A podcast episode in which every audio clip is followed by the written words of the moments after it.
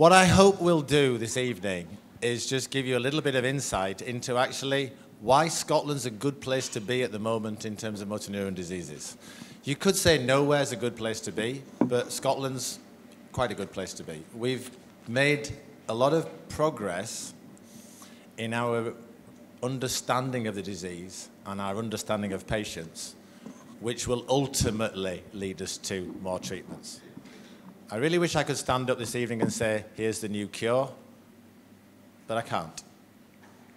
We've struggled, all of us, for many years. What does all of us mean?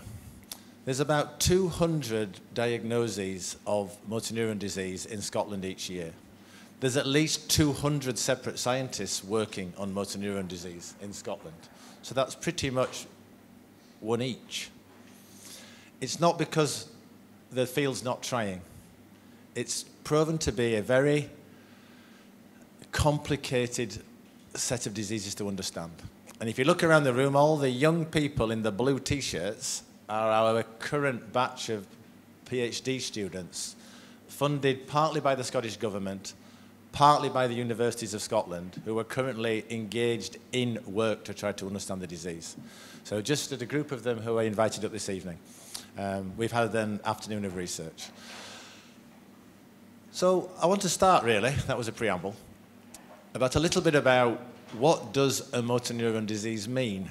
Now, if you look at my title, it says motor neuron diseases. That's on purpose, because motor neuron disease is not a single entity.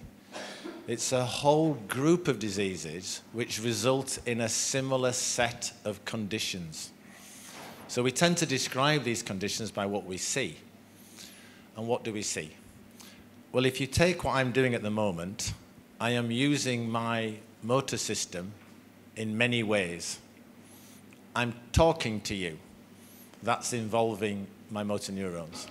I'm swallowing in between talking to you because my mouth's going dry because you're all staring at me.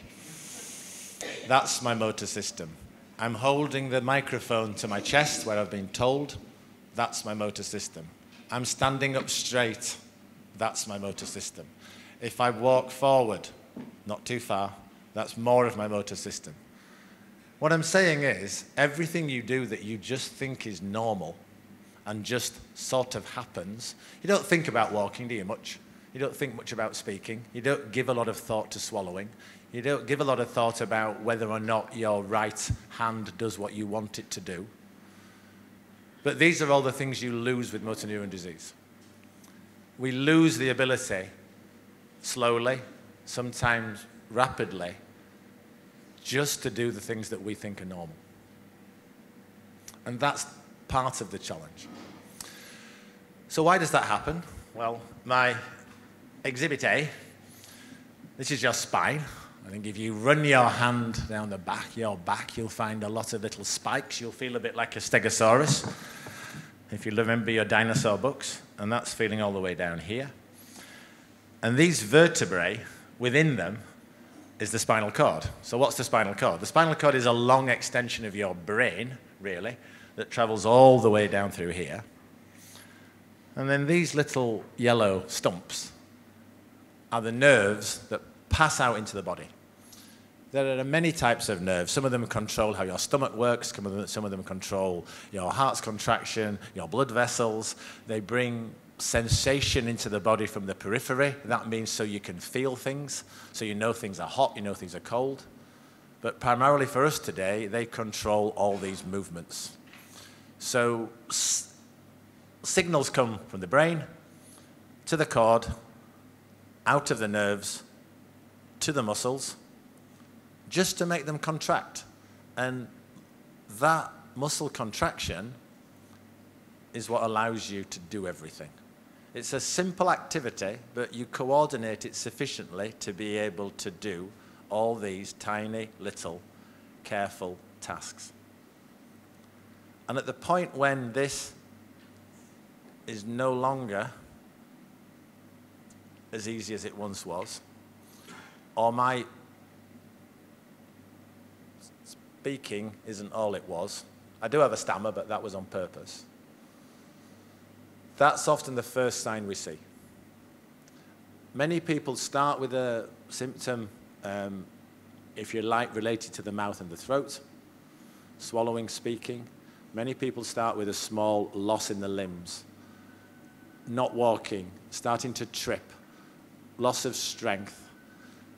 One of the people I know couldn't change gear on his mountain bike, didn't have the strength he used to have in his, in his thumb, was the first thing he saw. Which, as a symptom to your GP, doesn't really seem like anything. Which is often why there's quite a long pathway between actually when the patient first thinks they have a problem and maybe when the health service and primary and secondary care actually say, no, we're pretty certain you have. So when I say there are a range of motor neuron diseases, it's because clinically we've classified various different forms. So we can usually give the motor neuron disease a name, but unfortunately that subdivision and naming has not greatly helped us understand what the problems are. So we have a group of diseases that we can categorize, which we can talk about, which we can name, which have a common pathology, but possibly not a common cause or a common course. So, what do we do about that? Well, one of the things we've done in Scotland for the last few years, and it's on your table, is a thing called CARE MND. This has produced a registry of, we hope, every new patient diagnosis in Scotland which means we actually know how many MND sufferers there are in Scotland at the moment. The answer is just over 400. We know how many new diagnoses there are each year. It's about 200.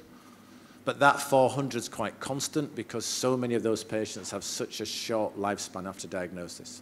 But we understand the population, we can collect information on the population, and we can begin to try and understand what is the, the difference between rapidly progressing slow progressing and different forms. And that's what Liz will speak about uh, after me because that's her uh, primary research project. I could add on to that a small uh, flag for something I particularly work on. As well as these adult forms of motor neuron disease, there is a very aggressive childhood form of motor neuron disease that you might not have heard of called spinal muscular atrophy. It's inherited. These children are diagnosed often six to eight months of age, and their life expectancy is a year and a half. So extremely aggressive. It's inherited. It's something which I work on and very amazingly, really, in the last five years, we have a treatment for this disease. It's fantastically expensive. Uh, the second drug will be the most expensive drug ever licensed, $2.1 million for one shot. It's the most expensive drug ever because it's a complicated disorder.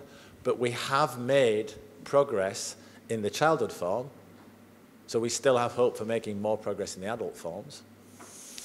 What else we do in Scotland well, and what Susan will speak about, is, is the range of clinical care nurses we have working, out, working throughout Scotland. It's really unique in Scotland.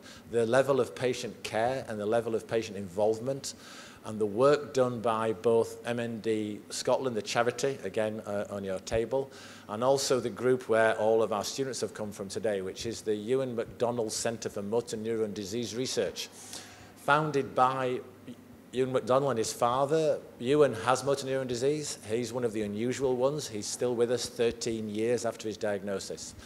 He's done a huge amount of advocacy work, and his father and his family have raised a tremendous amount of money, which has allowed the, the centre to move from three or four people when I started to, well, there's already 17 here, and I could have brought you another 50 probably. So a huge amount of people working and trying to advance. I wish I could say I've got a something immediate to offer you. But what we have got is at least a pathway to get there because we know more about our patients, we know about more about what's happening to them, we know more about how many we've got. We're collecting more information about them, both while they're alive and also if they allow us in terms of samples um, after they've passed, which gives us a tremendous ability to leverage the basic work in the labs into something which will have an outcome later. And as I say when I'm interviewed by people, don't write cure anywhere because uh, all journalists want to write down cure. We haven't got one yet. We've got some poor therapies and we're trying to make some better ones. But at least we're moving forward. So I think that's a semi optimistic view. But it's honest. Good evening, everyone. Bit louder. Uh, my name is Dr. Liz Elliott, and I'm a clinical academic research fellow in Edinburgh. And I'm really happy to be here tonight to just provide an update and overview on the research that I've been carrying out in motor neuron disease over the last five months. And my position is funded by MND Scotland and also the Chief Scientist Office here in Scotland. And um, I'm very fortunate to be supervised by Dr. Jenna Gregory as my laboratory supervisor, and also Professor Siddharthan Chandran and Professor Colin Smith as well. And my research is focused on trying to investigate the, the causes of variation in motor neuron disease. And I think everyone here um, acknowledges how variable motor neuron disease is because no two people experience the same symptoms. And we know that because, well, it depends on the degree of whether upper or lower motor neurons are involved. Um, we know that some people um, at the, the start of the condition are primarily affected by weakness of the muscles of speech and swallowing. And we know that other people may be affected by cognitive changes because now we understand that motor neuron disease and frontotemporal dementia exist on a spectrum um, with one disease at either end. So there's a huge range of variation within motor neuron disease as a condition. And this is also uh, seen in the changes over time of these symptoms. So the progression of the, the disease is highly variable. And this is reflected in the difference we see in disease durations. So while we know that in 10% of cases, the disease duration extends well beyond 10 years, and the, well, Stephen Hawking is an exceptional example of this.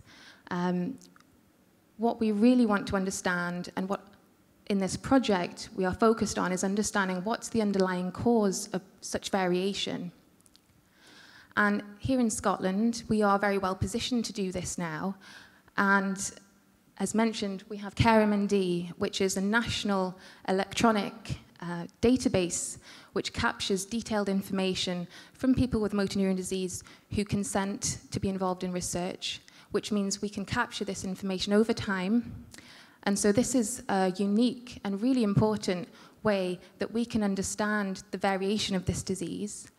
And we also are drawing on another resource, um, which is crucial for understanding of complex diseases like motor neuron disease. And, and that is the Edinburgh MRC Brain and Tissue Bank, which is part of a, a UK um, network of brain and tissue banks. Um, and as I said, these are crucial um, for us to be able to understand complex diseases. And it's only because people have made the ultimate donation, they have committed to donating the use of their tissue for medical research after death, that all of us can benefit by understanding these diseases and working towards treatments. Because if we can understand the differences amongst this disease and the cause of the variation, then we know what targets we need to aim at when we develop therapies. And so this is very much the focus of my project and over the last five months. And what we have done, we have used samples from the Edinburgh Brain Bank, and these samples were donated by people with motor neuron disease with varying disease durations, and also by people who do not have any neurological condition. And so we have a comparison, and we've applied um, cutting edge genetic profiling um, technology to these uh, samples. And just a little bit about our approach. So while every cell in our body contains the blueprint for what makes us us, the instructions for what makes us us, um, that DNA consists of the genes, and each gene contains the instructions for a gene product, often a protein. And there's all sorts of complex machinery in between the DNA and the gene product. And all sorts of things can influence that machinery. And that's what we want to look at because that machinery can increase or decrease the levels of a protein, a gene product. And so that's what the technology allows us to look at, how increased or de decreased those gene products are. And so we've run this over the last five months, And we've run this technology on 35 samples in total, roughly equal groups of the non-MND samples, and then looking at MND samples of short and long disease duration. And what we see overall in these preliminary results is that the difference between the motor neuron disease samples and also the normal samples is inflammation. So we see that all the genes involved in inflammation are upregulated, so they're increased. And when we look more closely and we compare the long disease duration group in the motor neuron disease samples to the non-motor neuron disease sample group, um, sorry, to the short disease duration group, we see again that inflammation is the overall difference, but it's a unique type of inflammation. And so those are our preliminary results, and where to next? So to move forward, we really want to understand in more detail um, what kind of inflammation we're seeing, because we know that there is good inflammation, which is helpful for our bodies, but we know that that can go wrong. And, and, and so what we want to know now is what are those key genes doing? What kind of inflammation is occurring, which could possibly explain the difference in disease duration and progression? And so we'll be moving on to look at that in more detail. And we also want to know if particular cell types are vulnerable or affected. And also, we want to think about what's triggering this inflammation, what's causing it. And so, over the next five months or so, we'll be pursuing those questions based on these results. So, I'd just like to thank everyone, um, particularly people with motor neuron disease, who have committed to research and enabled work like this to be done. So thank you. Good evening. Um, I'm Susan Stewart. I'm specialist nurse for motor neuron disease, covering NHS Grampian area. Um, I think it might be useful to, to talk a little bit about where we were in terms of nursing provision three or four years ago there were five clinical specialists covering the whole of Scotland, so not even one nurse per health board area. You may be aware of a gentleman called Gordon Aikman, who was diagnosed with motor neuron disease at age 29. And he basically lobbied the government to say this is not good enough, we need more nurses. Um, and we need you to fund them. And this is what happened. So in 2015, the number of nurses throughout Scotland were doubled. We now have 10 whole-time equivalents um, covering Scotland. Um, I've been in post for three years, and I, I, have to say the changes that I've seen even in those three years are, are phenomenal. I have to say that I am a small part of a very big team. Um, I have colleagues in the audience this evening. I've got Trish, um, who's our sleep NIV nurse, and I've got Caroline hiding at the background there, who's our senior charge nurse in the neurology ward. My role is very much to support families. Um, I see families at home. Um, generally, it's easier for me to see families there. Um, but some, some patients prefer to meet me at the hospital or sometimes even in a cafe. It's very much, um, I feel, person led. I feel I'm in a very privileged role. Um, I, I, enter people's lives at a very devastating time for them. And when I see people at diagnosis, people are, are even then at very different stages. So I support people throughout their illness. I work with the whole family. Um, my role is to make ongoing clinical assessment, to be a point of contact for patients and families, to pull in services as they're needed and sometimes before they're needed. There's a really fine balance in MND between living day to day and being prepared for the future. And when I was speaking to my colleagues from the Euan MacDonald Centre this afternoon, I think one of the most important things for me is that I have the opportunity as a senior nurse to develop really special relationships with my patients. And I'm guided by them.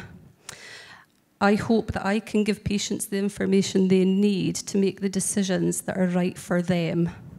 Not everybody wants the interventions that we can offer, and sometimes it's about supporting people to make really difficult decisions, to make decisions that perhaps their families um, want to make differently.